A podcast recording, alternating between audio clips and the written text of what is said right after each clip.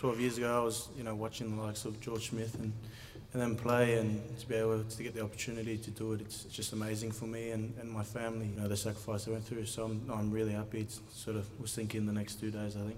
Well, I think, you know, we always knew it was going to be a battle of attrition. It was going to come down from the first scrum to the last scrum. We really pulled together, you know, as an eight and, and made sure that we, you know, could provide good ball and put pressure on them, you know, there. So, no, credit to the boys, you know, we really worked hard No part of the game.